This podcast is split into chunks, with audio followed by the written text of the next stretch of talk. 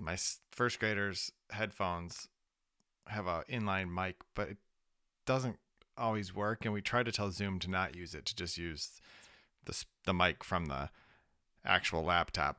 It doesn't do it. So I unplugged his headphones so that he could talk, which meant I could hear. Right. And the teacher was trying to get them to do something. And I'm not kidding you. She couldn't get a single sentence out without one of the without one of the 26 kids in the class. Mrs. Fun, Mrs. Fun, like constantly. I had to I had to make him plug the headphones back in. I couldn't take it. I, don't Yeah. know how she gets anything done. She's a saint. I know. Well, I saw this meme about teachers, like elementary school teachers. It's like, "Hello, everyone. eh, Hello, everyone," and they're like, "Ah!" And like high Yeah. schoolers, "Hello, everyone," and they're just like, "What?" Yeah, So- they don't even have their their uh they don't even have their um video on half the time probably. Yeah. Well, my kids stay home on Fridays now. They have virtual on Fridays. Um, they had like forty kids sent home from the middle schools the other day. Uh, just because of like there's like three cases, but it's like if you're it depends how close you sit next to that person if you have to go home too. So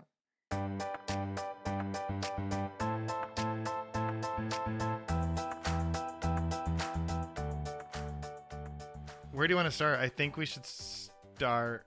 Well, we can do a quick follow up and talk for a minute about. We talked about foldable device. So it's been two weeks, basically. yes, because and we didn't record last week. we didn't record last week. We But you had posted. a special interview.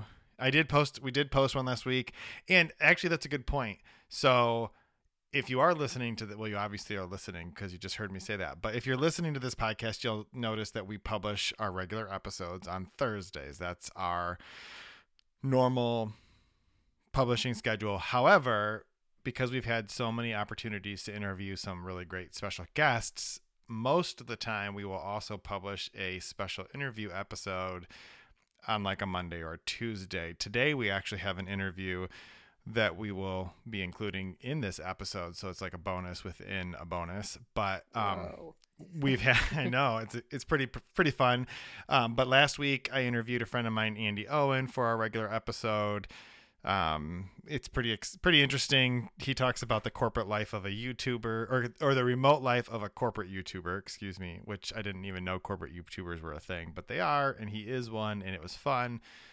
um and then on at the beginning of this week, we published a special episode with Andy Puddicombe, who is the co-founder of Headspace. It was a great interview. It was a lot of fun. He was a blast to have a conversation with. He was a formerly a Buddhist monk, and he co-founded Headspace, I think 10, or 12 years ago, 10 years ago. Um, and so we had a conversation about burnout and creating boundaries and that was a really good conversation and i think we're going to maybe talk a little bit about that today but i just want to encourage everybody to go back even if this is the first episode you've listened to there are some really great interviews um, in addition to our regular episodes so just wanted to throw that out there Yeah, totally taking 29 steps to the next level. So we're pretty excited Yeah. about that.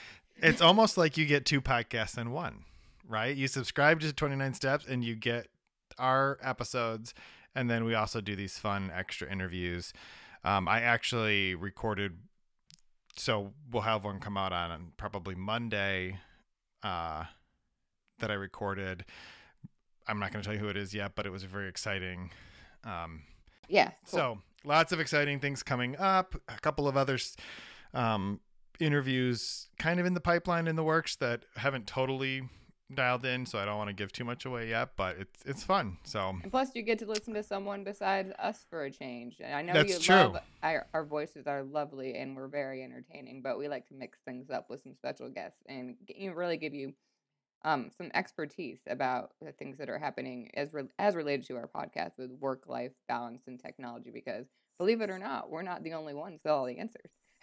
right, and the cool thing is, for example, one of our first interviews we did was with Brian Halligan, the CEO of HubSpot, who you know is actually leading a company of people who are working remotely and those challenges. And at the time that I interviewed him, they were holding their big annual conference and they've launched a brand new product and all these things are, so it's it's fun to get that perspective from people who are who are having to kind of live in the trenches of all of this so.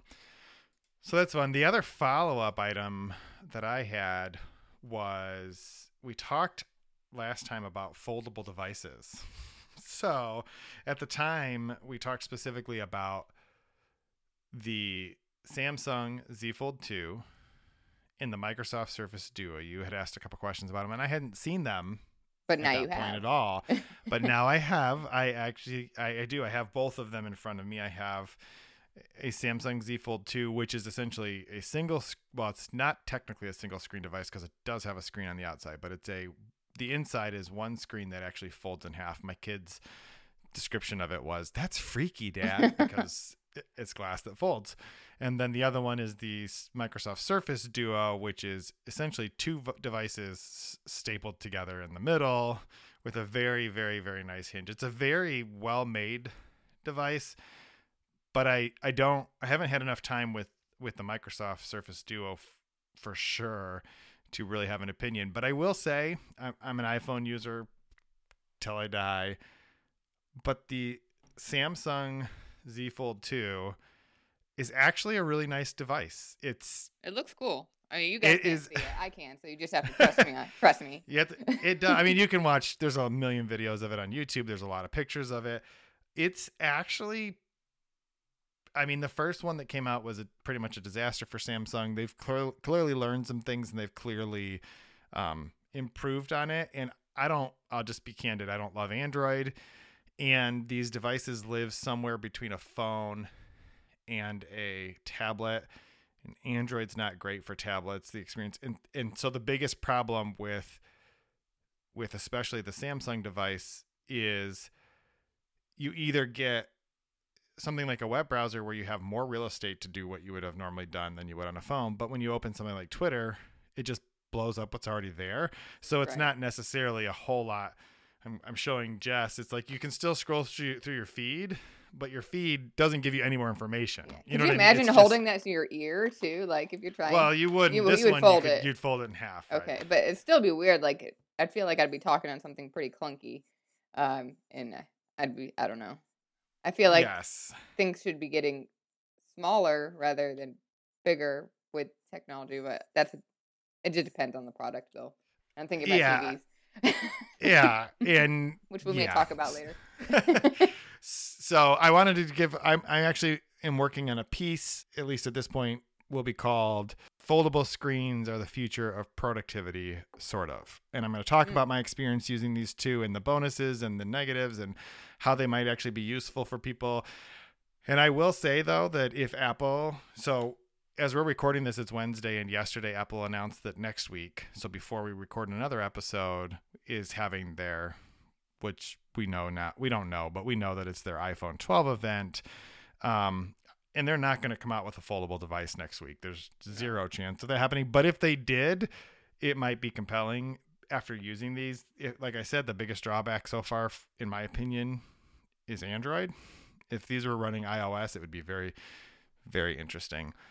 It would. So- It would. Yeah. I, and I think eventually, if foldable devices, if you're true that they're sort of the future, Apple um, will have no choice but to come out with their own version, and it will have to be the best, unless they come out with an alternative that's even better. That's something that we thought we wanted, but we didn't know we wanted.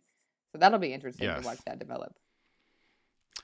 So uh, we'll get to our interview in just a minute, but before we do that, I have a question.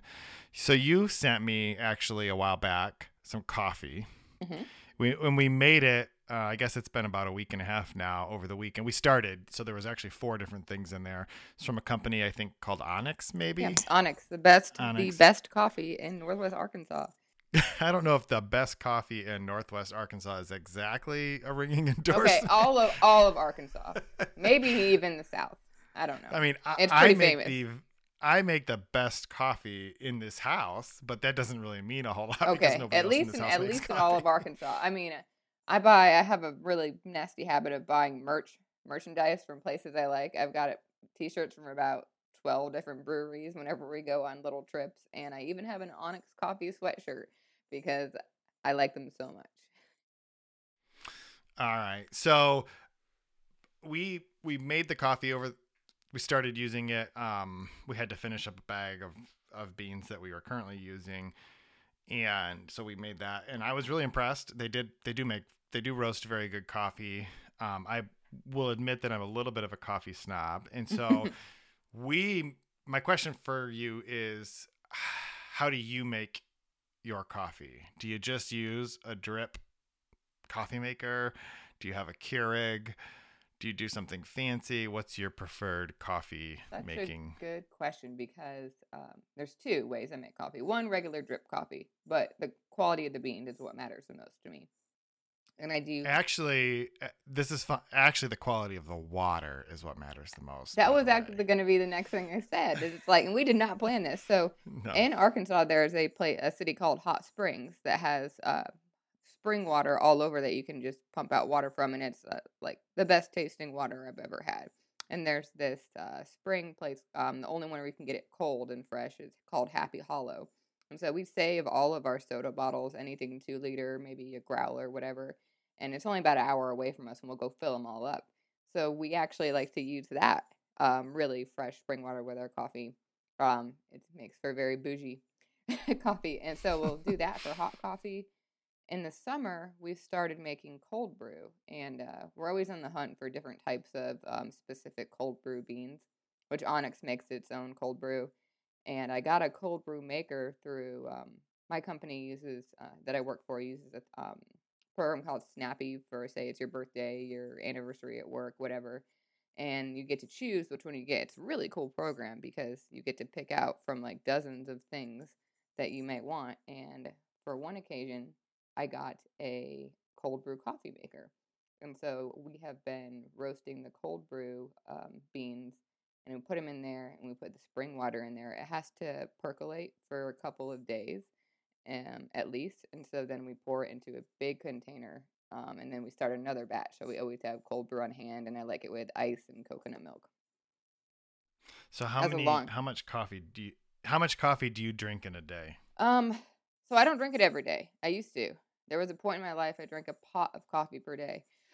but I it just depends on how I'm feeling the day. Some mornings I really want a diet Dr. Pepper. That was this morning because um listeners don't know and Jason has picked up a ton of slack for me um because I have had a ill pet and so this morning we didn't he came home yesterday and this morning I just I didn't have the gumption or the effort in me to go and like whip up a nice cup of coffee. I was just like, throw me a Dr. Pepper.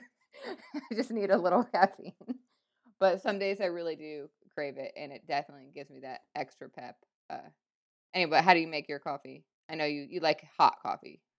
Yo, yes, and um, just a quick aside on the Snappy. I actually the my favorite coffee mug that I use was actually a Snappy gift that I got. It's it's just one of these Contigo travel mugs, and the reason I really like it is it legitimately will keep my coffee hot for like four or five hours. I'm Oh, not really? kidding. I can load this up and then go to like two soccer games back to back, and and it I don't have I won't if I haven't finished drinking it by then which is a separate conversation, but it'll still be hot, which is pretty impressive. That's So a big just- deal to me because I do not like lukewarm coffee. Some people Ugh. will drink that crap, um, but No. I like it's got to be hot, like almost too hot.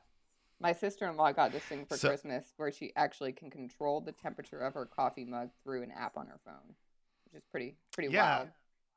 Yeah, we'll link to. Um, I cannot off the top of my head think where they are, but we will link to them. They so Apple sells them in their in their stores that you can actually buy one. It's got a base plate. You set your coffee mug Yeah. on it, and it'll actually keep it set to a certain certain time. So that's pretty awesome. So I we in our house we have a Keurig. So and we use the Keurig when we're in a hurry or we need to do something. Or um, I today my wife is working, so I will often just fill up with the Keurig. But that's because our preferred method of making coffee in this house is a French press, which t- is a more involved process. You have to heat up the water, you have to grind the beans, you have to brew it. It takes, you know, 12 to 15 minutes to all in, right? To heat up Yeah, I I. I to used to that use that stuff. in college when I had like time and stuff. yeah time so i mean i get up early i have lots of time but i the only downside to a french press that i've um, discovered is that the beaker or the pot the glass part of it is very fragile and i've Oh yeah, broken just several of them recently, yeah. yes and we had to order it and it's a tragedy because even from amazon it takes a couple days to get here and anyway but we're, we're definitely french press drinker you know coffee making drinkers here um i've i've used chemex before i've used pour, pour over and while pour over probably makes you a slightly better cup of coffee. I don't have the patience for that anymore. Can you make to those pretty designs in your latte? In a lot, we don't make espressos here. Although we do need in our when we remodel our kitchen someday, we we do need a coffee bar, and we've decided that at that point we'll probably get an espresso maker because I do like I like an americano, that all that. But anyway, so for us, it's either like the really good stuff, and it's a, um, you know, French press, or we I like to. I keep it simple with a drip coffee, but sometimes like my daughter will whip out the blender and she'll like start making frappuccinos and things like Mhm. that. I don't know why like ten year old little girls are obsessed with Starbucks now. This is not the childhood that I had, but they want to go there and get their frappuccinos, vanilla bean, whatever. It doesn't even necessarily have caffeine, but it's so trendy for kids to quote unquote like coffee. Yeah, our ten year old asks almost every day if she can have Starbucks. Almost So like- in fact, what would happen if we put all of our kids in a room? 'Cause there'd be six of them, and would they just like Yeah. self-regulate each other, or would it be total chaos? I mean, it's total chaos with four, so I don't know what it would be like if you added a couple more. I, let's not go there, but anyway. so I think I think that obviously coffee is a big part of a lot of working people's life, and I think it will lend itself to some of the conversation that we wanted to talk about because we had been we started discussing the last time you and I met burnout and creating boundaries. And that was really the conversation that I had with Andy Puddicombe from Headspace about how to avoid that and some of the so Headspace is an app, a meditation app, and they have guided um, programs within the app that you can do like meditation for like 10 or 15 minutes or even just mindfulness.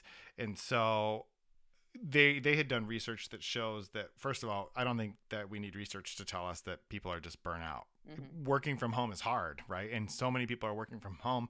And unlike you and I who who this is the way that we've worked for a while, a lot of people were thrown into it without much of a system, without much of a process. And so I think that contributes to burnout even more quickly.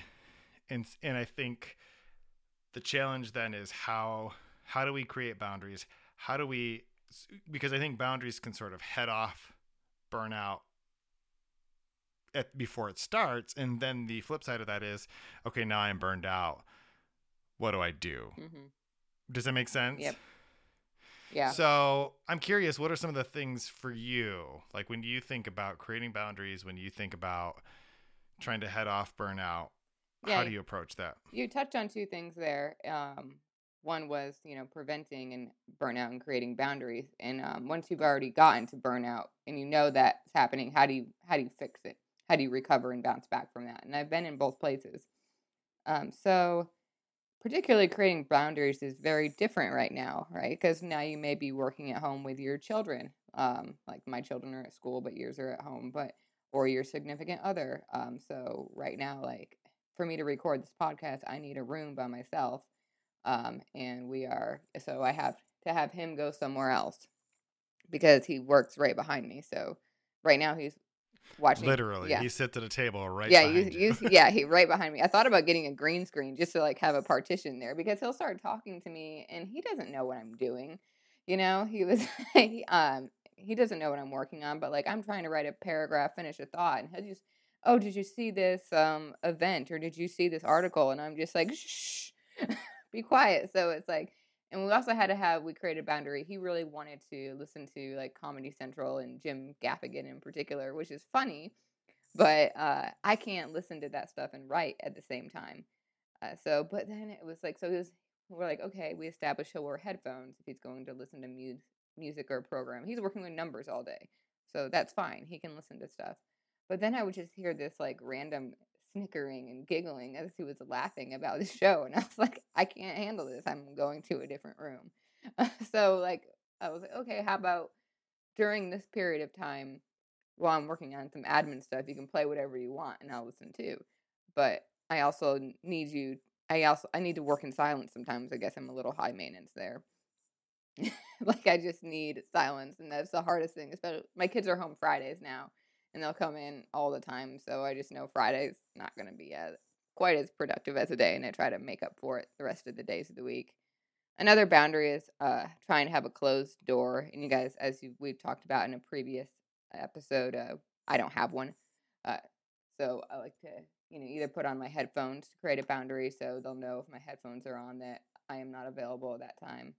Um, right now, I do have a closed door because I'm holed up in my bedroom most of the time with a cat that has to be supervised 24 7 after a major surgery. So I was telling Jason how happy I am just to be at my desk right now and have two screens. It feels pretty amazing. Um, and on the other hand, like we're talking about if you've gotten burned out and you know it, I think the most important thing is to recognize those warning signs. You, you you're procrastinating. You're not. You're saving the things that are most important for last, and you're just grabbing that low hanging fruit on your task list um, you're not engaging with your coworkers. Like um, for my company, we use Slack, and if I notice if I'm feeling burned out, I just won't be engaging as much because I don't want to talk to anyone. I just want to get done what I can get done, and I'll also notice if I'm not producing my best work. Say my editor comes back and there's like a bunch of things that need to be fixed, and that's not normal.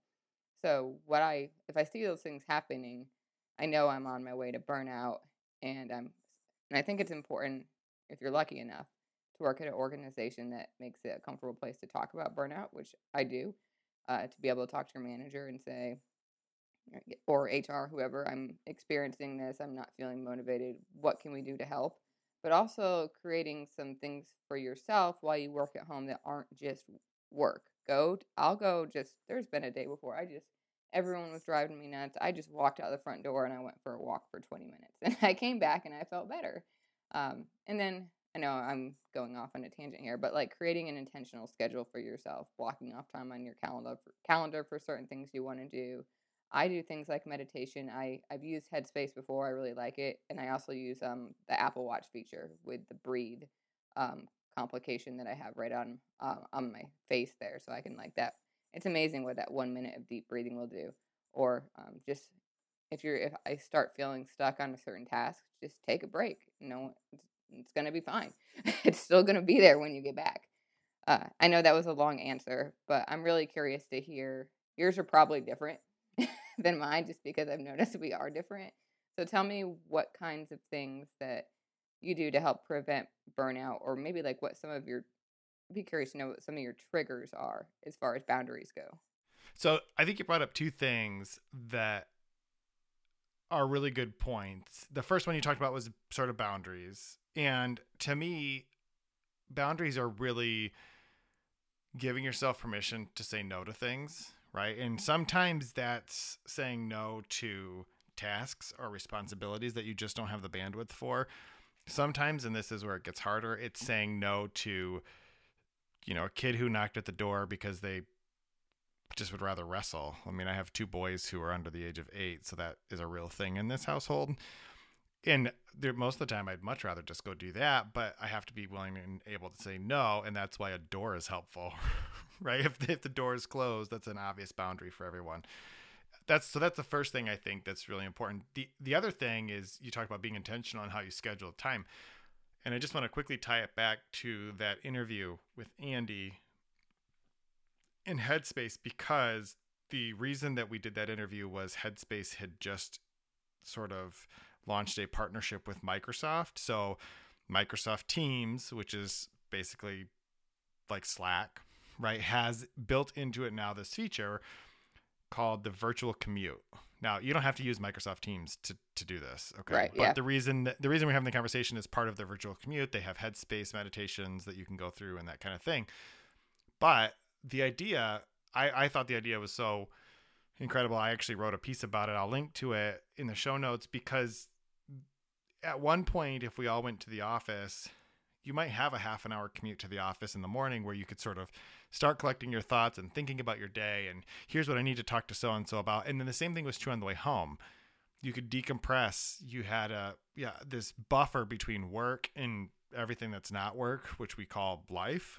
And that's not true because right the whole po- the whole point of this podcast is that my morning commute is 29 steps 29 steps is not enough time to process to decompress yeah. and the reality is i don't get 29 steps before my day's over. As soon as I open that door, there's Mm-hmm. life. Yeah. It happens. And so the idea would be, okay, I'm going to stop working at 4:30 today, but I'm not going home until 5. And I'm going to take that half an hour and I'm going to make a list of things I want to deal with tomorrow so I don't have to think about them all night. I'm going to just be quiet for 10 minutes. Maybe I'll listen to music. Maybe I'll just be, you know, maybe I'll do a meditation. Maybe I'll do whatever. But giving yourself that buffer and actually building it into your schedule, it sounds sort of strange at first, but when you realize how important that is, that is a real time that people lost. And it was a it was a real part of their routine. And human beings are creatures of habits. So when you lose a part of your routine, it, it throws you off in ways you don't always see or anticipate at first. But I, I like that being intentional. I do the same thing. I try to do the same types of things at roughly the same times during the day, if that makes sense. Mm-hmm. No, So- I yeah, no, I do that too for sure. yeah, and so I'll think about the night before what I want to do, what I want to write, because I get up and write at five o'clock in the morning, and then I write at five o'clock in the morning, and then I get the kids up, and then when the kids start school, I do certain things, and then I'll edit a podcast, and well, anyway. But building in that buffer, I think, is a really important thing because it it helps you to separate what's work and what's not work. Does that make sense? I feel Yeah, I like, mean, and you I feel like that's what we're missing. Yeah, now that I think back to it, it's been at least a couple of years since I worked in an office, and I the longest commute I ever had was about 30 minutes, but that was when I lived farther away. Um, that was a long time ago, but my commute was, you know, eh, 10, 15, 20 minutes depending. You know, when I worked downtown, I had to go park up in the elevator, go down to the lobby, go up to, you know, the floor. Um, but I would always be thinking about what I needed to, what I wanted to accomplish that day. And I remember when I worked in an office, and I still do this sometimes now. I would make a. This was earlier in my career, so maybe I was just getting, you know, establishing my own um, work, you know, how I work. But I would have a list of all the things I wanted to do for that day, and I still do. You can see it here. Uh, I do pen and paper, you know, th- that I keep right next to my desk because even with all the productivity eh, productivity tools that we have, there's something still to me. There's a, a little bit of Gen X in me that wants to have some paper right here, so I can I can. This is my list to talk with my editor about tomorrow of things that I want to do. But I always will have that there, and when I'm having a conversation with someone, someone, you for example, I'll write things down like. I need to try Ulysses. This sounds like an awesome writing program. Or uh, download Brave, which we could talk. I actually have that in notes to talk about a little bit later if we get time. Um, but I'm driving home was big for me because I would listen to a podcast or I would just kind of turn everything off and decompress, and that would be my quiet time. and I like that you you mentioned like productivity tools and and I think that's the other piece that a lot of people are missing that's causing burnout eh, is that they don't have they're trying to constantly recreate the wheel they're tr- trying to figure out like what it is that they should be doing and how to be doing it and what's the most effective way and if you're constantly trying to figure out what the most effective way to do something is you're not actually doing the thing and so that that's a great lead in i'm really excited about our special guest today his name is Shawn Blanc he is the guy behind the Sweet Setup. If you're not familiar with the Sweet Setup, I'll let him explain it here in just a minute. Um, but let's welcome our guest. All right, we'll keep moving. So, Shawn, thank you for joining us today. How are you doing? I'm doing really well, Jason. Thank you so much for having me here. This is Yep. awesome. Absolutely. So, for anyone who's listening who might not be familiar, explain to me kind of the short version of what exactly is the Sweet Setup. Basically, we believe that computers are for creating, so we like to help people find the best apps and workflows for being more creative and more productive with their Apple gear. Then that's what we do. So yeah, and I'll tell you that three of the apps that I use every day, I can say f- with certainty that the first time I ever heard about them was from the Sweet Setup. We'll talk about them in a minute. So f- for people who are listening, you guys, y- you said you help people find them, but really that kind of encompasses a range of things, right? Yeah, and it's interesting. So I'll give like a little bit more backstory. Obviously, that's like the the elevator executive pitch, right? Right. But the the longer story is uh, I used to be a marketing and creative director out here in Kansas City, and my wife and I uh, got pregnant and I realized I don't want to be doing this job every day. I'd rather have some more flexibility. So I quit that and I started blogging for a living. And this was 2011. And I had a kind of like my own little tech blog on the side. And I was doing these interviews with folks like, hey, what's your sweet Mac setup? And this was, you know, before uh, the iPad and the iPhone kind of were as explosive as they are now. They were they were a little bit newer back then, and um, and these interviews were like really popular. One of the most popular things I was posting. I'm like, oh, there should just be a whole website dated, dedicated to the apps that people use. And then I thought, well, it'd be cool if also we recommended, you know, if you're looking for an app, not only here's what people are using, but here's what we think is, is kind of the best and kind of having some of those opinionated stances on uh, certain apps. So we started doing that and that was 2013 when the Sweet Setup started and that was kind of the the focus was people's setups that they use and then also our own recommendations for different apps and so we were doing like weather and calculators and calendars um, like sleep, uh, time trackers and habit trackers and then we get into writing apps and productivity apps and uh, like just started seeing a lot of traction around that space with like the productivity and the creativity space. So we kind of started focusing in on that. And that's what I care about personally, like as someone who writes for a living and uh, I have a photography hobby. I, I really care about the creative aspect of things and just using my iPhone or my iPad or my Mac or whatever it is to kind of empower me as a like not an artist but as someone who appreciates art and creating things and uh, I like to do things with my computers. Like I'm a huge nerd as well. So, uh, kind of going that direction. So, as we've kind of focused in on that sort of category, you could say, we've also started creating some courses and some training that helps people uh, with figuring out how to get up to speed with these apps. I know for me, um, I used to have, I'll, I'll use Ulysses as an example. It's a writing app and I've actually got it right here on my iPad with a couple you know little notes for for the call today. And uh, I used to write uh, quite a bit in like Byword or sometimes IA Writer, uh, Simplenote, NV Alt. Like I had this just gamut of all the different apps. And uh, a friend of mine showed me a little bit of some of the ways that he uses Ulysses and kind of how you know Ulysses does this, this, and this. And it was just like this light bulb moment for me where I realized, oh my gosh, like all my frustrations with all these apps that I've been using with my writing and my ideas and kind of everything was scattered all over the place. It really just clicked for me that Ulysses could easily hold all of it and also be a fantastic app for doing the writing as well. And I'm like, that was a just like a watershed moment for me that has just given me back hours and hours and hours of my life over the years and removed so much frustration and friction like realizing how a tool works and how it could work for me like that one just just that light bulb moment changed so much and i was like i would love to be able to do that for our readers and help them like aha like get that aha moment for some of these apps and not just be like, oh, here's the next new shiny thing that you should download and try over the weekend and then go back to your life again next week and download another new shiny thing. And like, instead of having that, helping people to really understand the way that a tool can work and how it can fit their workflows and how it can save them time and help them to actually do the work that they want to instead of just always fiddling around and switching and switching and, and trying different stuff. So, like, our workflows and our courses kind of have that as the motivation behind them. Um, and that's the that's the bigger picture behind Sweet Setup. No, that was good. I, I, I appreciated that. So I, I started by saying that there were three apps that I basically discovered, at mm-hmm. least as far as I remember, and one of them was Ulysses. I literally, well, I write every single one of my columns at Inc.com in Ulysses. Like that's what I use entirely for uh, writing on a day to day basis because there are certainly other tools that you can use that do more, but that for me is actually part of the problem.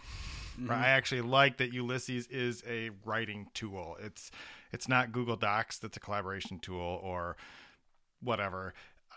And I remember I, I know you guys have a course on Ulysses. Mm-hmm. Full disclosure, I did not buy the course. Sorry, but I did get did get the recommendation mm-hmm. from you, and I had done the same thing. I had used Bear. I had used um, the Notes app, just that comes on your Mac. I'd used a whole lot of different things, and I kind of suffered from that problem that you described of people who are just sort of fiddling around and and trying all these different things.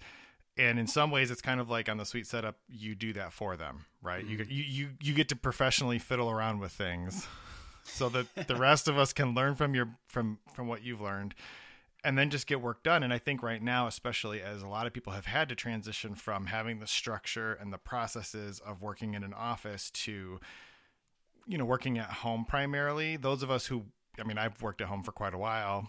Obviously, sounds like that's probably also true for you. Most people, that's a new thing. And so they spend a lot of time fiddling around. Like, how do I do this? What can I use? Mm-hmm. And that's one of the things I really like about it. And I guess a question I have for you is, if if a someone who's listening to this finds himself in that situation, take Ulysses out of it. That was a good example, but more broadly, aside from just reading all of your guys' great blog posts, which I mean that sincerely, they really are super helpful. How how do you recommend somebody approach it so they can kind of make that transition from fiddling around, trying to figure things out, building a process to actually getting work done? I'll share a little bit of my own process um, as the the quote unquote professional fiddler. Uh, I encounter this conundrum quite a bit myself, and so usually once I realize that I, I'm in search of a tool or need of a tool, uh, then I'll go on on the hunt for it. I try not to be swayed by other people finding a new tool that they like, and then me going, "Oh my gosh, I need that in my life," uh, but rather going, "Okay, there's an actual." uh, hiccup in my workflow or there's something that's holding me back and I need to to get this solved. Or sometimes you'll see someone explain how they use something and then it's that aha moment of going, "Oh, I didn't realize what I needed, but now that I see this other, you know, approach or this other attempt or this other app that you're using that makes this better, that is a problem that I have. I didn't realize there was a solution to it." So, uh, what I like to do is just give myself a few days or a week or two to just go nuts and like play around and just download stuff from the App Store, do research, do Google, go YouTube, and just what are people using? How are people solving this problem? What apps are they checking out? What's even out there? What's even possible? And just go really, really broad. And then start to get a, a picture of what how everything works, and then begin to narrow that down and to get more and more focused and say, okay, with all these things, what's the actual challenge that I have? What's the solution that I'm looking for? Um, and how, like, which app fits into which category for being the best version of that solution? Um, that's going to help me. So that's kind of my approach: is go really broad and then narrow it down. And then that's something we do on the Sweet Setup as well. Obviously, like we look at the landscape, we find out what other people are using. Uh, we look at these apps, like what's really popular on the App Store, what's not. Is there like any hidden gems? Because sometimes you might not have heard of something, but it's actually really fantastic and just hasn't been discovered yet. Um, and so, you know, looking around, finding what may or may be out there. And then uh, a lot of times we'll ask our community, like, hey, are you looking for this kind of app or do you use this kind of app? What are the challenges that you have for these workflows? And um, and then we just start to make opinions about it. And sometimes you just go, we're just going to pick this one, like eeny, meeny, miny, mo, so to speak. And, uh, you know, sometimes, or it'll come down to, all right, at the end of the day, which app seems to have the best sustainable business model for that app, or which app is the most delightful to use, or feels the most, uh, you know, cared for and, and uh, designed on, on your device, or feels native, or whatever that may be. Um, and having some of these other sort of uh, peripheral categories be help be decision makers for us as we say, okay, we think this this is the one that you should go for. Um, so yeah, if you're looking for something, that's that may be my advice for starting. So, and I think that's good. And obviously, depending on the type of app, the answer to this question is going to be different. But when you're thinking about it, what are what are some of the specific criteria? You mentioned a couple of them, but what are the or actually a better question might be how should someone create that criteria for themselves because they have to have a filter that says right and a lot of times people are entering into it without really knowing they don't know what they don't know if you're looking for a task manager for example a great example of it is so i the second app that i mentioned is things. So I use things every day. I have it on my iPad right here. And by the way, I don't know if it was today or yesterday, but there was a post about using Scribble on the iPad in thing, and I had no idea. And it, I'm not kidding; it blew my mind. there's there's a lot to that. There's a lot to that, by the way. I that's it's literally the most intuitive implementation of the Apple Pencil in an app that I've encountered, but I had no idea that you could do that. But um, I didn't like things for a long time. I, I was a Wunderlist person, and then I even tried Microsoft's To Do app because they sort of when they killed off Wunderlist and tried to make, and I liked it a little bit. I've used a lot of different things, and it.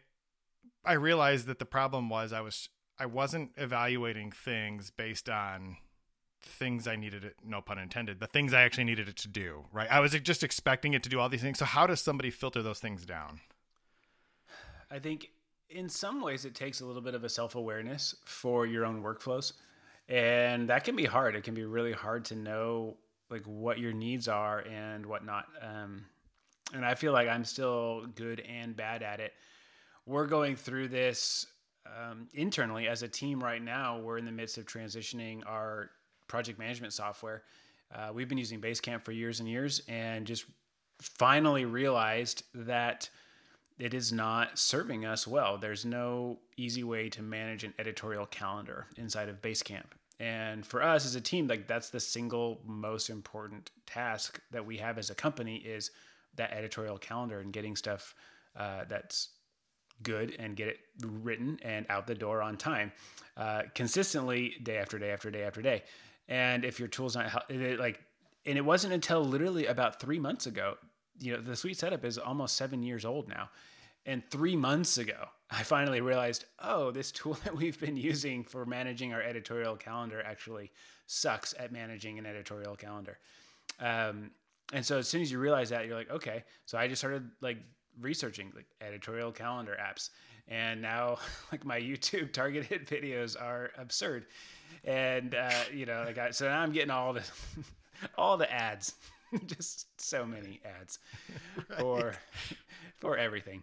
Well, um, I mean, Monday Monday.com yep. was already advertising on every YouTube video oh anyway, oh and now it's probably even worse. so much Monday.com. uh, we looked at Monday.com. It's not gonna. It's, it doesn't right. work for us. Um, and so where we're so basically what we did was you know kind of start broad right off the bat and say okay what's what would be the best way to manage an editorial calendar and it was like we would really like to be able to have a, a trello style board or a kanban board that helps us see the status of every idea every article that has been selected to be written and then the progress of that article from in process being edited and reviewed to now being published. And so that's kind of like this is really helpful for us but like we also need to be able to see those articles on the calendar for when are they going to be published because we you know try to have some sort of an ebb and flow that there's a little bit of cohesiveness to what we're writing about and some themes um, and, and things like that and so like man it would be great to be able to have it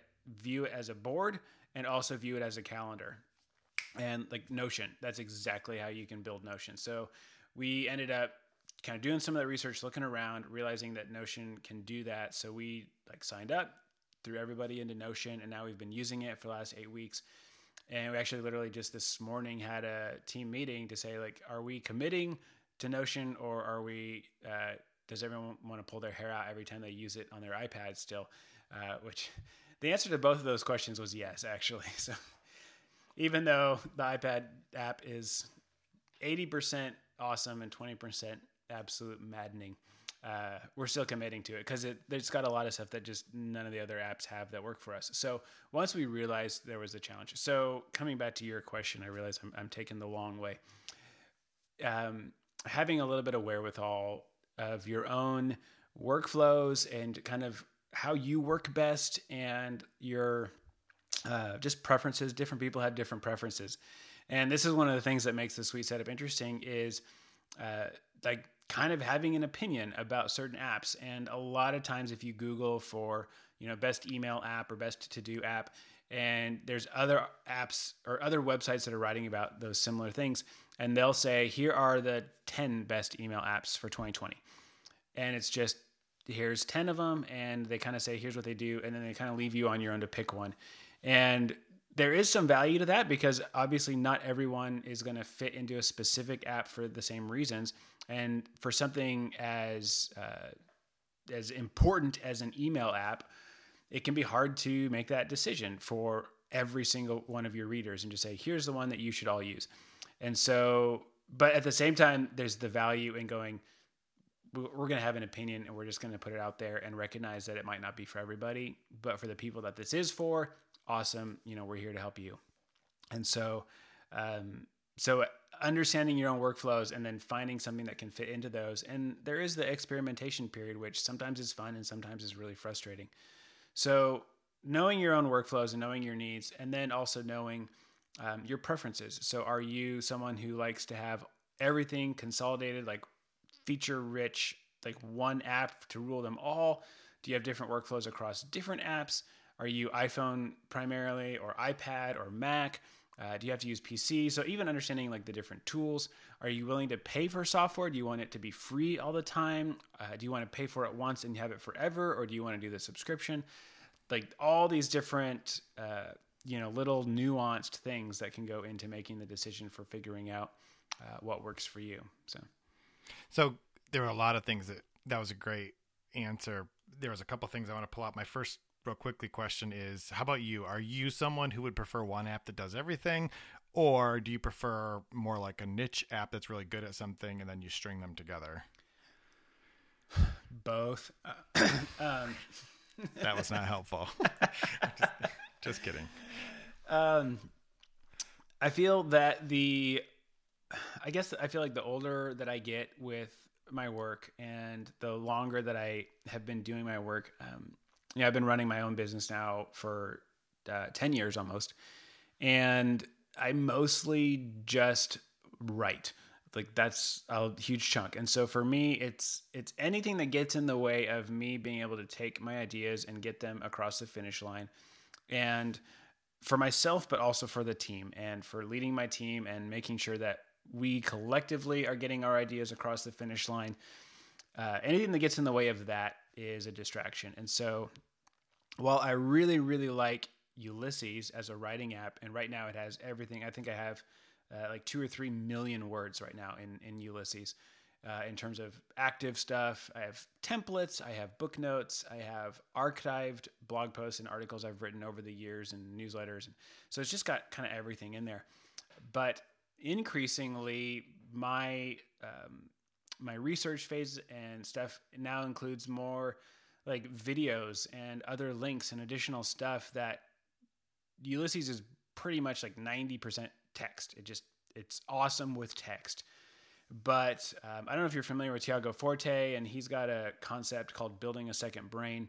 Um, and this is something that Notion, or sorry, not Notion, um, Roam is really making popular uh, just currently of this idea of the, the interconnected thought and it's like as you take notes it automatically connects your book notes over here with this article that you wrote three years ago with this other like tweet that you saved and like all this stuff begins to just connect naturally inside of Roam. and uh, i'm starting to realize man that i think there's a lot of value there in um, so i like the idea of a centralized spot for everything and i feel like notion could do that really well uh, and things like that. But Notion is a terrible app for doing writing, especially if you're iPad first, like I am. Whereas Ulysses is like best of breed. What it does, it does better than anybody else, but there are features that it's missing. And so trying to figure out what's that trade off of having a few apps that interconnect with one another or just having one app to rule them all. And um, I don't know. That's for me right now, actually, that's kind of in limbo, trying to figure out what that's going to look like, what that's going to be.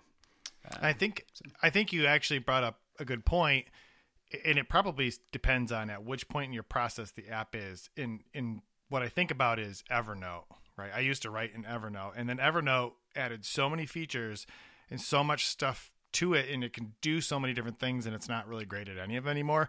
It mm-hmm. does do a really good I mean I still use it for the web clipper, right? Cuz it's the easiest way f- for me to like save a web page for an article and then I can search those things later and if I pull one up it'll still show me other articles related to that, but it's terrible for writing I don't mean I mean I like Evernote I, and I like the, I mean they're good people. I don't mean to I know they just introduced a new version of it, but for writing it was so distracting because of all the other things that it does and I needed my writing app to just let me write. On the other hand, and my content calendar is probably not nearly as complicated as as one as yours and when you were talking about Basecamp, I thought Basecamp is really good if you build one thing and you take three weeks to do it.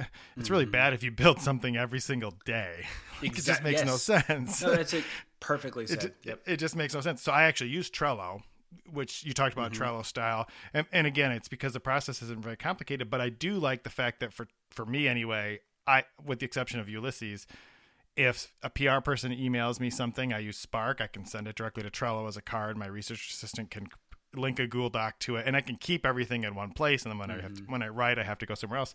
So it probably does depend a little bit on where does this app fit in the process in terms of how much does it need to be able to do and how much does it need to be able to connect because you you had a I saw a Twitter thread that you shared about a week ago about dual focus. Mm-hmm. So I, I, didn't tell you I was going to bring this up, but it, yeah, I really liked it, and I actually read you linked to an article from what like five years ago or something that you had written about with the note and everything, and I think that that that's why I that really encapsulated for me why I like having an app like Things to make my list of things to do, or an app like Ulysses to actually write in, because I really can only do one thing right? I mm-hmm. sit down to write and I just I just write. So for people who are listening, like dual focus, what are you talking about? It's not a Zoom meeting where you can see everyone next to each other. Explain what that is and, and how, just talk a little bit about that Twitter thread. Yeah, so the idea behind dual focus is uh, we'll take writing for example. Um, I find that a lot of people have the, that aspire to be writers or want to, to begin writing more. They'll say, okay, I'm gonna, you know, tomorrow I'm gonna sit down in the morning and with my coffee and I'm gonna write.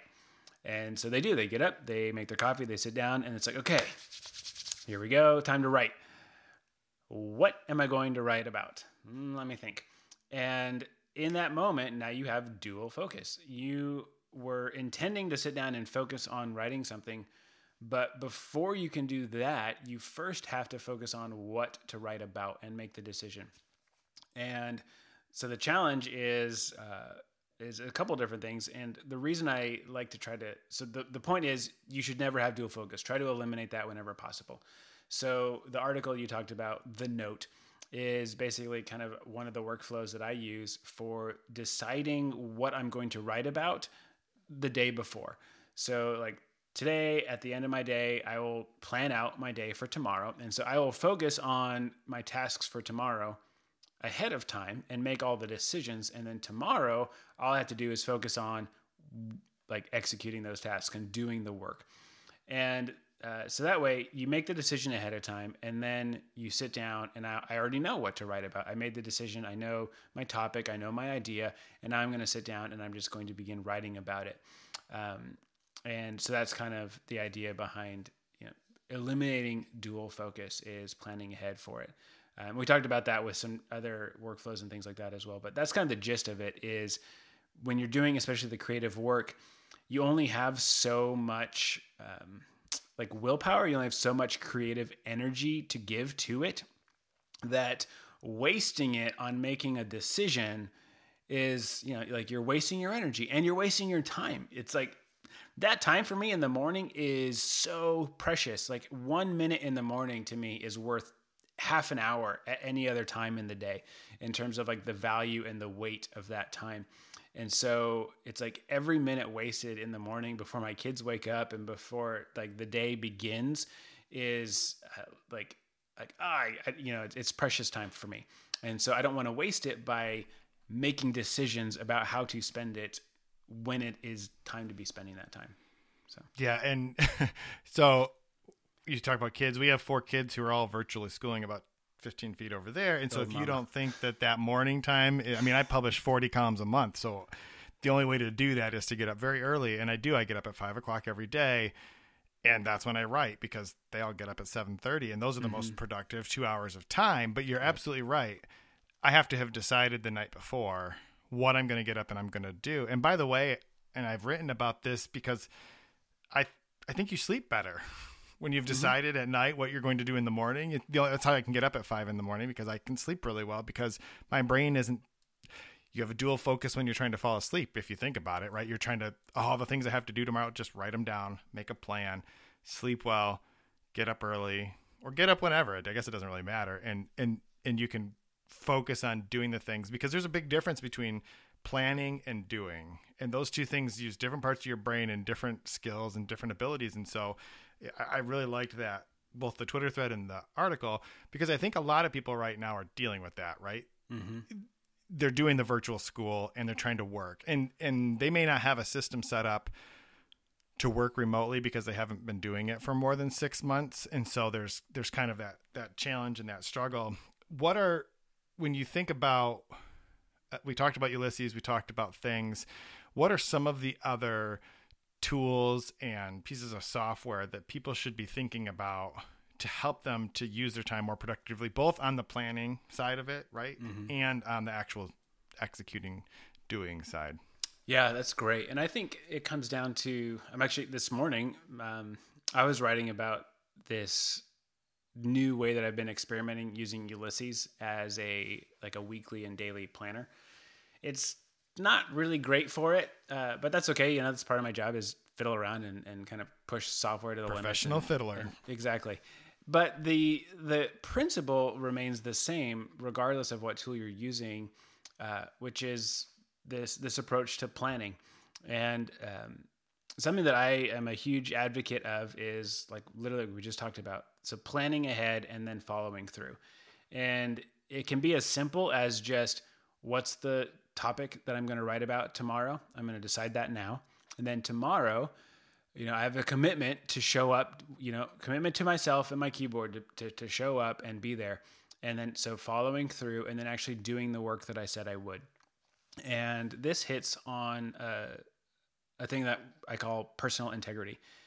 And the idea behind personal integrity is uh, we are very good at making commitments to other people and then keeping our commitments to others. We are very poor at making commitments and to ourselves and keeping them with ourselves. And we're very good at justifying in the moment, like, hey, uh, I don't want to go to the gym today because I'm tired, or I get, or I don't want to go, you know, do my my home workout because I'm tired, or um, I don't feel like getting up and writing because you know I'm, I'm tired, whatever it is, right?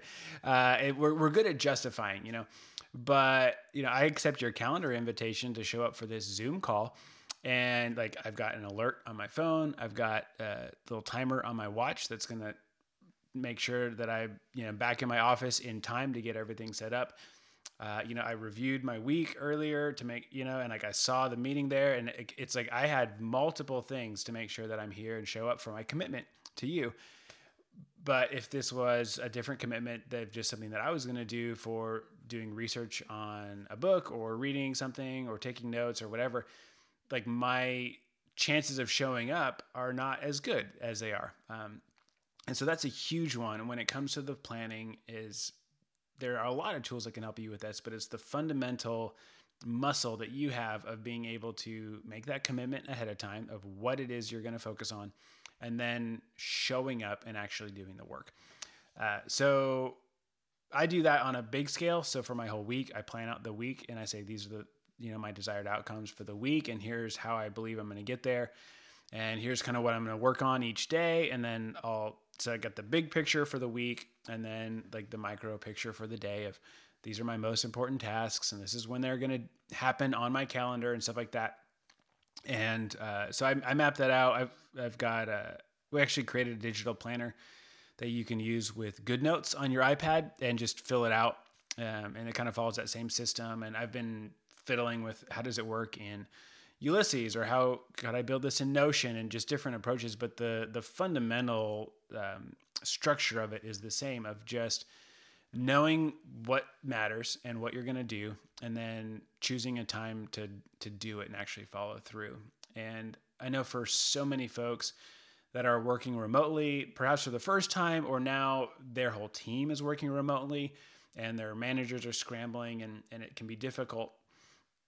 A lot of us have more autonomy with our job and with our time than we've had maybe in our entire career. And so the necessity for that personal integrity kind of matters more than ever before. And also the ability to to determine what is most important. And we've got kids at home, the distance schooling and the virtual schooling, and uh, multiple, maybe even both spouses or both parents at home and partners, and just all of this and just kind of the chaos that it brings. Maybe we don't have like an uninterrupted eight hours to give to our work like we normally would, where we would leave the house, go to work, have our nine to five, and be able to come home and disconnect. And so the ability to not only do the work, but also make judgment calls and make our own decisions about what is the work that needs to be done. And I've got a limited amount of time before I have to now make lunch for everybody or put my headphones on because it's about to be PE and everyone's running around, whatever's going to happen. And how do I do that? I have less time to, to, to, get it done and I have to make my own decisions. And so th- those are some challenges that tools don't necessarily like there's not a specific tool that will solve that uh, but finding something that works for you that you can say i can here's a system or here's a process that that will help me identify what's most important and follow through with that on a consistent basis over and over and over and that's the system that moves us forward and i think you know you talked originally about i sent you a calendar invite for this mm-hmm. conversation but the same why wouldn't you just set yourself a calendar invitation for yourself even if it's deep work, writing time. It's okay. Like you should chunk your time. That's not a very elegant way of saying it, but don't be afraid to actually put those things on your calendar. This is this time for this. And then not only can you see them, but you're right, it does provide you with an additional level of accountability. But quite frankly, it also helps you not have to worry about keeping all of those things in your head of when should I do this and what is it I'm doing. And then if something comes up and I say, hey, can you have a conversation at two o'clock on this day? You're like, mm, could we do three? Because I'm committed to this thing at two, and treat those commitments with yourself the same that you would with others. So, uh, as we kind of wrap up, I have another question because you mentioned that you are primarily an iPad. I think I understood you to say you mm-hmm. primarily use an iPad for writing. And my normal co-host Jess and I have a conversation about this a lot. She she's a MacBook Air user. I love, you know, my MacBook Pro, but I do write primarily on my iPad Pro mostly for the same kind of reasons we've talked about.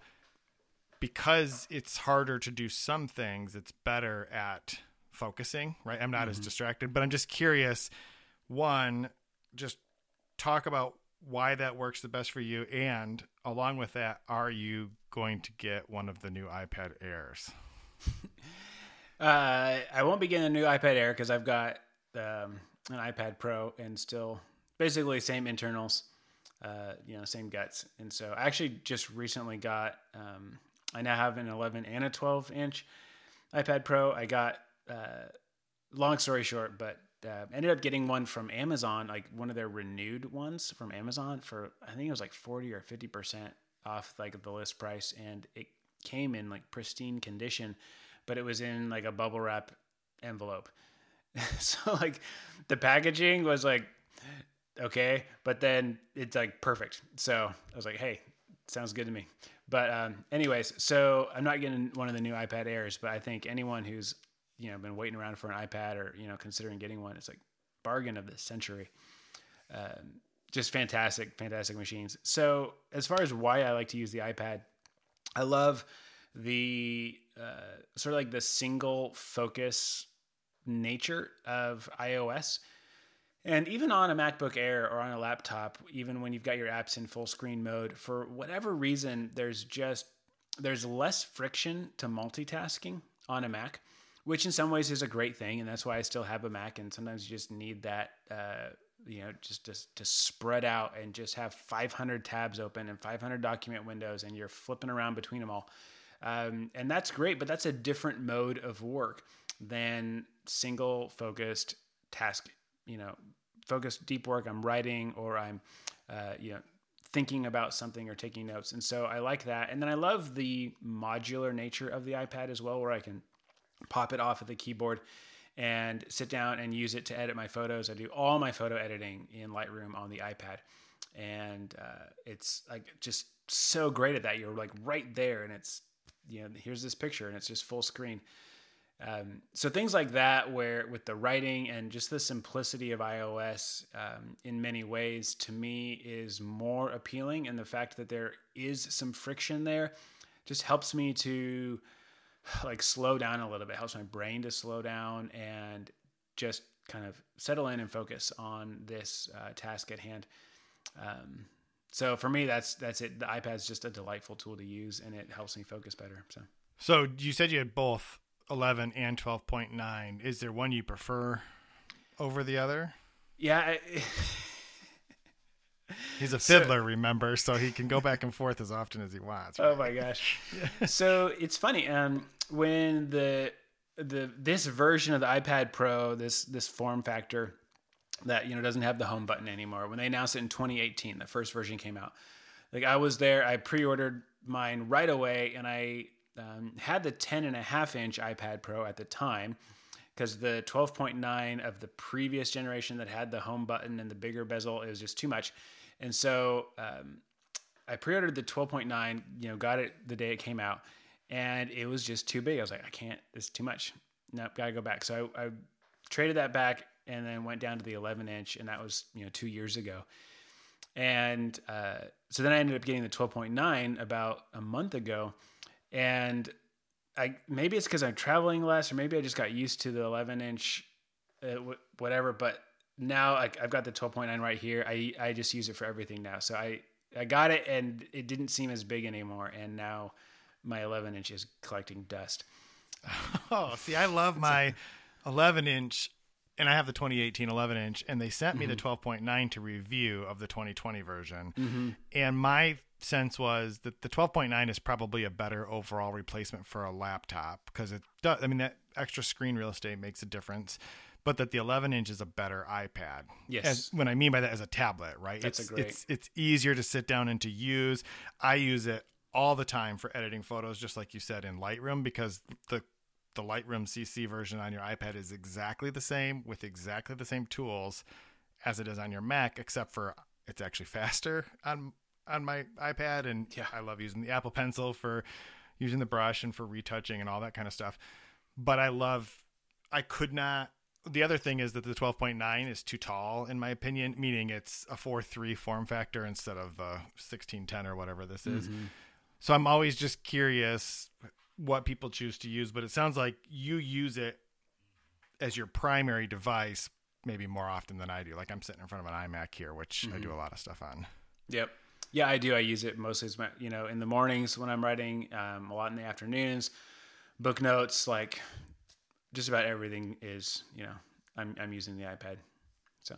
Gotcha. So, all right. Well, Shawn, I really appreciate you taking the time to have a chat with me. I this has been extremely informative, and I'm uh, I where can people find you? Be I'll link to obviously the site, but where where else can people find you?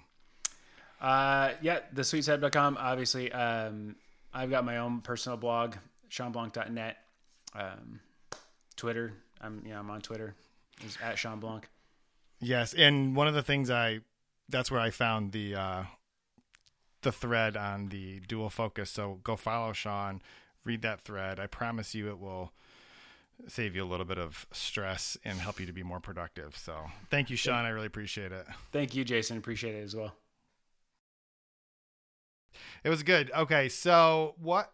Uh, there was a lot in that conversation that we just had with Shawn, and I think obviously, if you're listening to this and you aren't familiar with the Sweet Setup, I highly recommend that you check it out because for a lot of people, that is the missing component. And we he talked about a couple of really great tools um, you mentioned Ulysses beforehand, and you know I use it as I mentioned every single day. That's that's what I write. In fact, the notes that I have for the podcast when I put together the show notes, I do all of that in Ulysses. In fact, anything I don't have to share with somebody else, if I'm writing something or thinking about something, it goes it goes into there. And you mentioned and as we were talking about it, you had even said, "I got to try that out. I gotta, I gotta, I gotta check it out."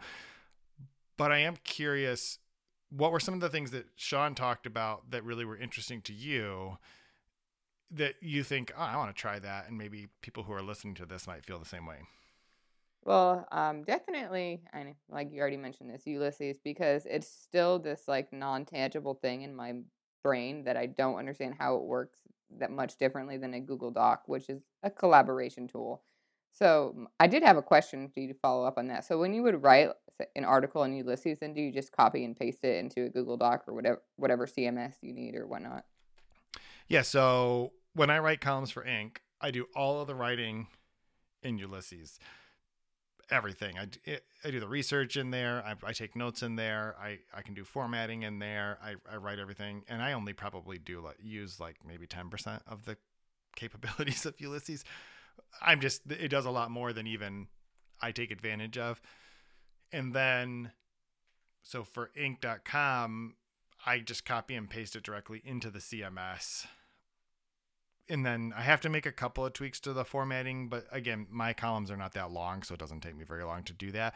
But but I could compose things directly in the CMS, but I don't for two reasons. One, um, if something goes bad, you- you've lost all of your work, so I never like to do that.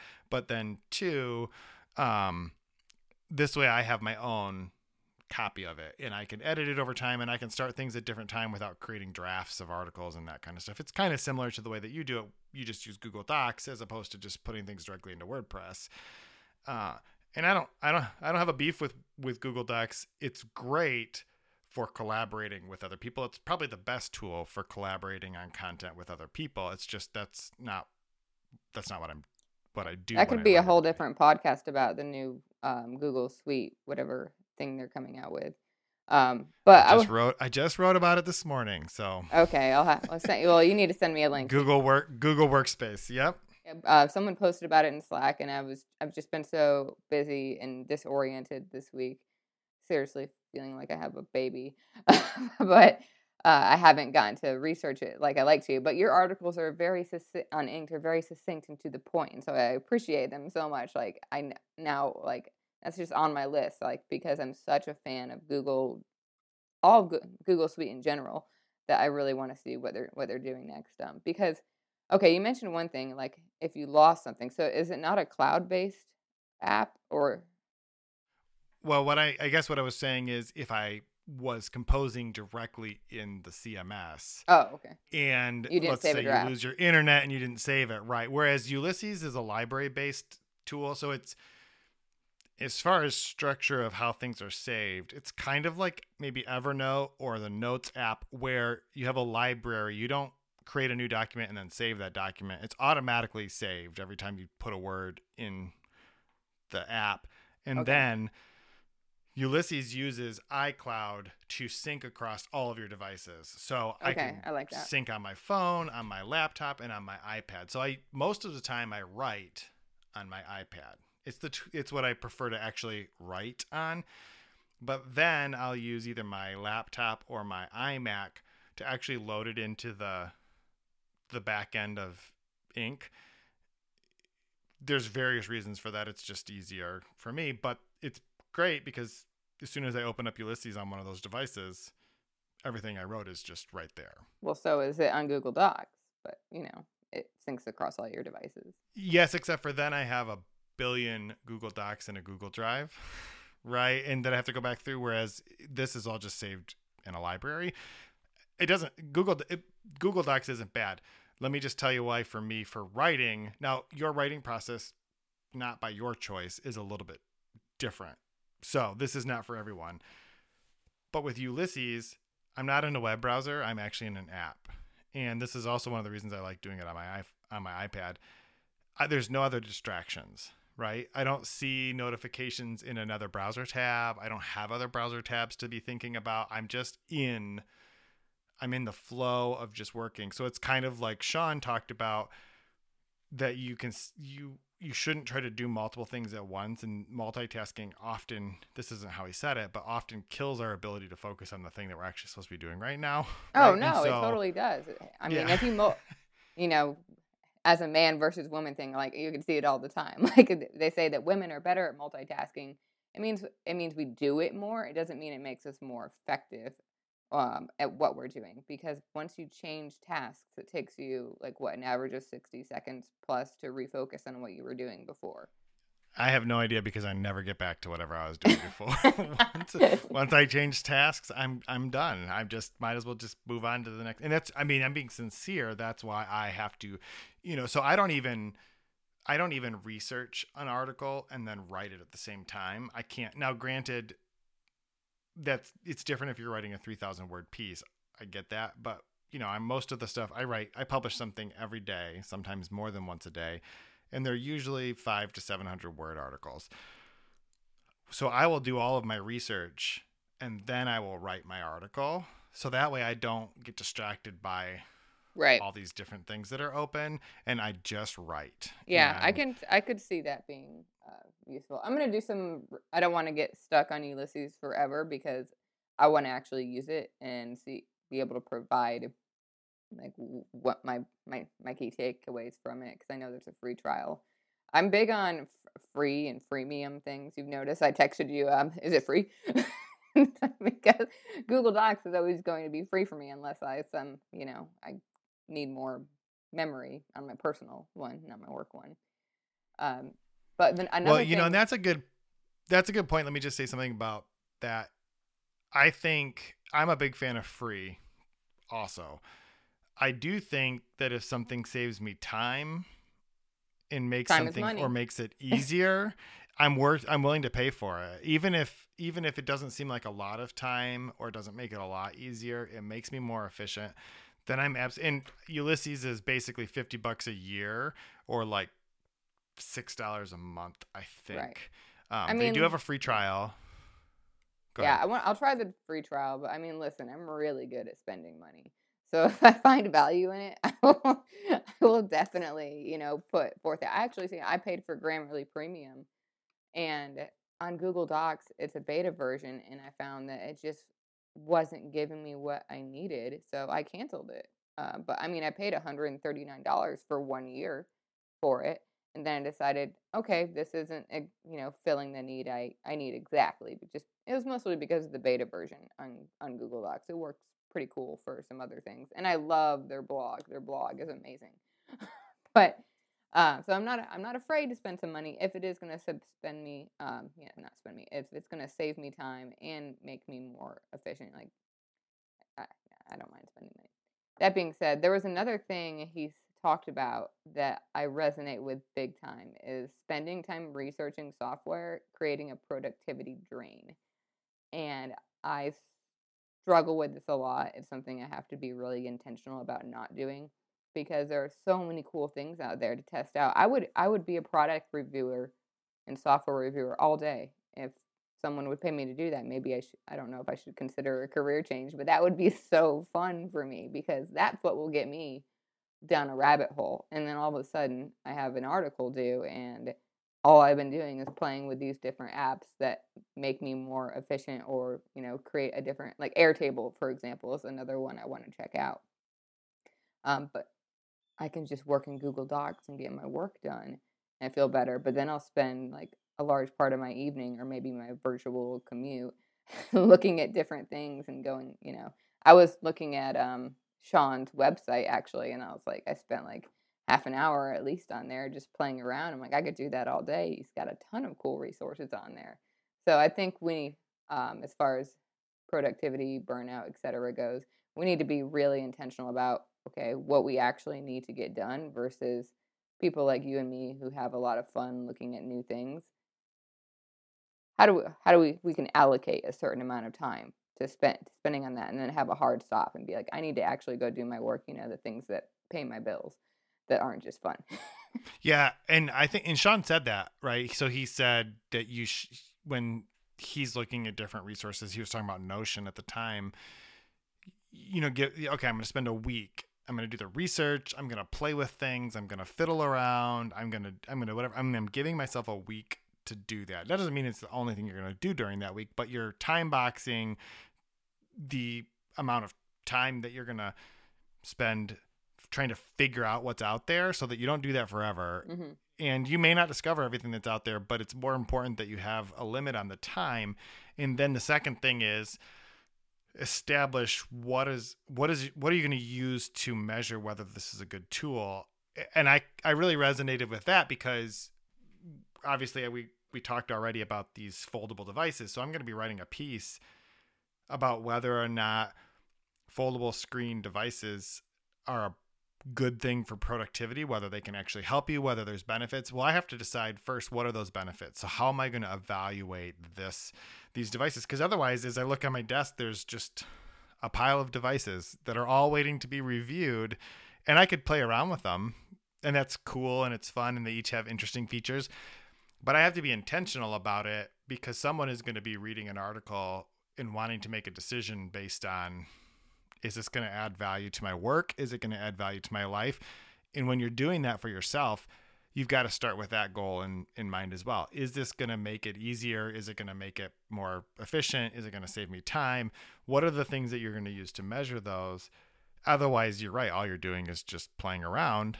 And that's ultimately probably a waste of time. And most of us, although this is what my children think, most of us don't get paid to just play around with things all day long. Yeah, I know. right? It's funny. My... They, they, they do think that I get paid for that because every day it seems like there's something.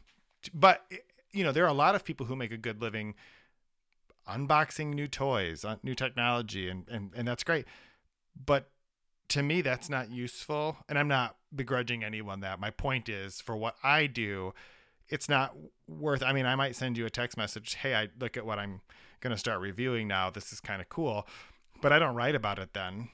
I spend time doing the things that I would normally do because that's how I'm going to evaluate it, if that makes sense. Right. No, it's almost like having a rubric for how do I decide if this is going to to actually be beneficial for me to, to look into. That's something I would probably never do because I, I'm not that type A. The older I get, the more type B I become because there's just so many things you can get done and in a certain amount of time. Um, so talking, I had another thought about burnout, but now we're on this productivity drain thing. So no, that's sure okay because I think I, I, that's okay. I think that productivity. Uh, let me say this first. The goal of productivity isn't to do more stuff. If you're just doing more stuff, then that's going to lead to burnout. The goal of right. productivity is to accomplish more, and sometimes that actually means doing less. Right. Because sometimes accomplishing more is taking care of yourself, right? Sometimes accomplishing more is I was I'm able to get this thing done because I have these tools and I'm able to get it done in 4 hours instead of 7 hours. You've been more productive. So you've created margin in your life. Margin I used to just I didn't make this up, but I used to describe it to people as margin is the difference between what you're doing and what you're capable of. And what you're capable of had better be more than what you're doing, or you have zero margin right. in your life, which means you have no time or space or resources or energy to do anything else. Right. Right. And yeah. you can imagine a cup, you want your, if your cup is, completely overflowing with tasks, that's not a good place to be. That's burnout. Right. right. So sometimes the productivity tools that we use can help us to create that margin. So I think the two definitely go together. Okay. That brought up an interesting thought to me too. Um, like when I, I know I say like way too much. Sorry, guys. when I joined an, a startup in the um, very early phases, I was on the founding team. I said to the CEO when I was mulling over my offer, I was like, I said, there's only one thing I really ask. I can be really good at this. I don't have any question about that. But please, the only thing I'll ask is that don't judge me by the amount of time I spend at my desk judge me on the amount of results I have um, on my results. If I want need to leave, I have kids. If I need to leave at three or four, whatever, you just I want you to trust me and only look at my results, not how much actual space, you know, time I have sitting at my desk. Because some people sit at their desk all day and accomplish very little. And some I've noticed that if I get rid of all of my distractions and I hunker down, I can be incredibly productive in just a few hours. And I'll, cause I'll go in thinking, man, this is going to take me four hours. And then all of a sudden, two hours later, I'm like, wow, that wasn't so bad. But it's because I get laser focused on what I'm doing on that moment at that moment. So switching gears just a little bit about productivity, we talked a little bit about like, making intentional breaks, having other things to do. I think in this pandemic time, it's really easy to bury yourself in work because there's not a whole lot else to do necessarily besides, you know, take care of your family and eat. but I find different hobbies. For example, I went back to a childhood hobby I had, which was latch hook um, rugs and pillows. So I created this beautiful butterfly pillow, and I was so excited yesterday when my, um, you know, a latch hook another kit came in because I needed one right away because somehow, to me, if I'm getting a li- feeling a little burnt out and I just want a break and taking um 20 minutes, 30 minutes to go do that, all of a sudden I come back refreshed. So Yeah, I agree. I think everybody should have a hobby. I think it's an, uh, you know, and I can't exactly remember where I first heard this, but the idea was that if you work with your hands, then you should relax by doing something with your mind. So, Huh. roughly, if you repair, if you rebuild cars for a living, then you should read a book. Okay. But if you're a writer, right, where you're, where the way that you work and make a living is with your mind, doesn't mean that people who are rebuilding cars don't use their mind because they are clearly more capable of figuring things out than I am. And I'm very thankful for them. But then you should relax by doing something physical. So maybe that's wrestling with your kids or going for a run or mowing the lawn or doing something like that or building a model train set in the basement because you have if you spend all of your time only using the same you know parts of you then it leads to burnout right? And so for me music has been a big thing. I enjoy you know i i do love having four kids because we do wrestle a lot those types of things. My wife will think why right before bed would you want to go upstairs and wrestle on the floor with our two boys? Because to me that's literally the most relaxing thing that i could do at that point. I enjoy it. It's so fun. It is. I was doing it with my daughter. I was using it, uh, doing that with my daughter the other day, and my son was doing his math homework, and he literally yelled across the room, "Could you guys stop acting like little kids and someone can help me with my homework?" And I'm like, "I can't do seventh grade math. You're gonna go have to ask Marcus. like, I, I have no idea the way you guys are doing it now. Or like, if I have to help him help him with math, I have to Google it because I the way they teach math, and it just annoys me because no one is going. He's in pre AP seventh grade math, and he's never going to use that. And his teacher is like super hardcore. She'll send these emails to all the parents, like, "Show us what you got." and I'm like, "No, this is this is a little intense." Yeah. Okay, so we are running out of time. So my I'm to let's wrap it up with this. I have a question. We had a we had a conversation we had a conversation not on the podcast about your laptop. So I'm I'm just curious. So the short version was you have a what 2015-ish Mac MacBook Air and it's I mean it's getting old and we've done some things to sort of address some of its performance issues, but and I think that this would be a conversation that we could carry forward a little bit. But have you reached a decision about whether or not it's time for you to finally upgrade? And if you have, what what are you where are you leaning? Well, I'm actually glad that I did not yet because I spent an obscene amount of money on a non-human mammal. cat? So right now, I'm I'm just glad that that money is not spent. It, I don't. We won't go. We won't go there. I'll start crying. Um. Anyway, um, we've done two things. Anyone who has pets understands. I've So, just never thought I would be that person that spend that much money on an animal. But you just they're family. They are. There's nothing there's nothing about it. Any and he was only three years old anyway. But okay, so I was really looking hardcore into Woot and Slickdeals on different um, MacBooks and the Apple refurbished ones that you sent me to, which were actually really good deals. But okay, so I tried to CleanMyMac, which has helped a lot. But then just last week, I started getting things that notifications that my disk optimization was bad and I was almost out of room. And so I use iMessages. I'm a big texter and I have way too many group texts because I'm so millennial. but I noticed um, I use iMessages on my computer and all the images and messages were taking up a crap ton of space. So I got rid of all of that and got at least five gigs back. Um, then there were some applications I needed to delete, uh, but that was not detected by clean my CleanMyMac. So that was interesting. I just did that by going through the optimization settings on my Mac. And another thing that I got to give uh, Jason a big props for this is I switched internet browsers. I was using Google Chrome, and now I am using Brave, which I have found actually. I don't think I deleted Chrome from my computer, but I took it off my toolbar. Um, I'm using Brave for everything. I was able to import all of my Google Chrome settings, and things go way, way faster. I have a lot less frozen pages. Uh, I don't know that I've had any since using Brave, and things just go a lot quicker. So for right now, I'm good to wait, especially since I kind of want to recoup a little bit of money. And uh, we had a little conversation about should we wait for Apple Silicon because that looks pretty cool. Yeah.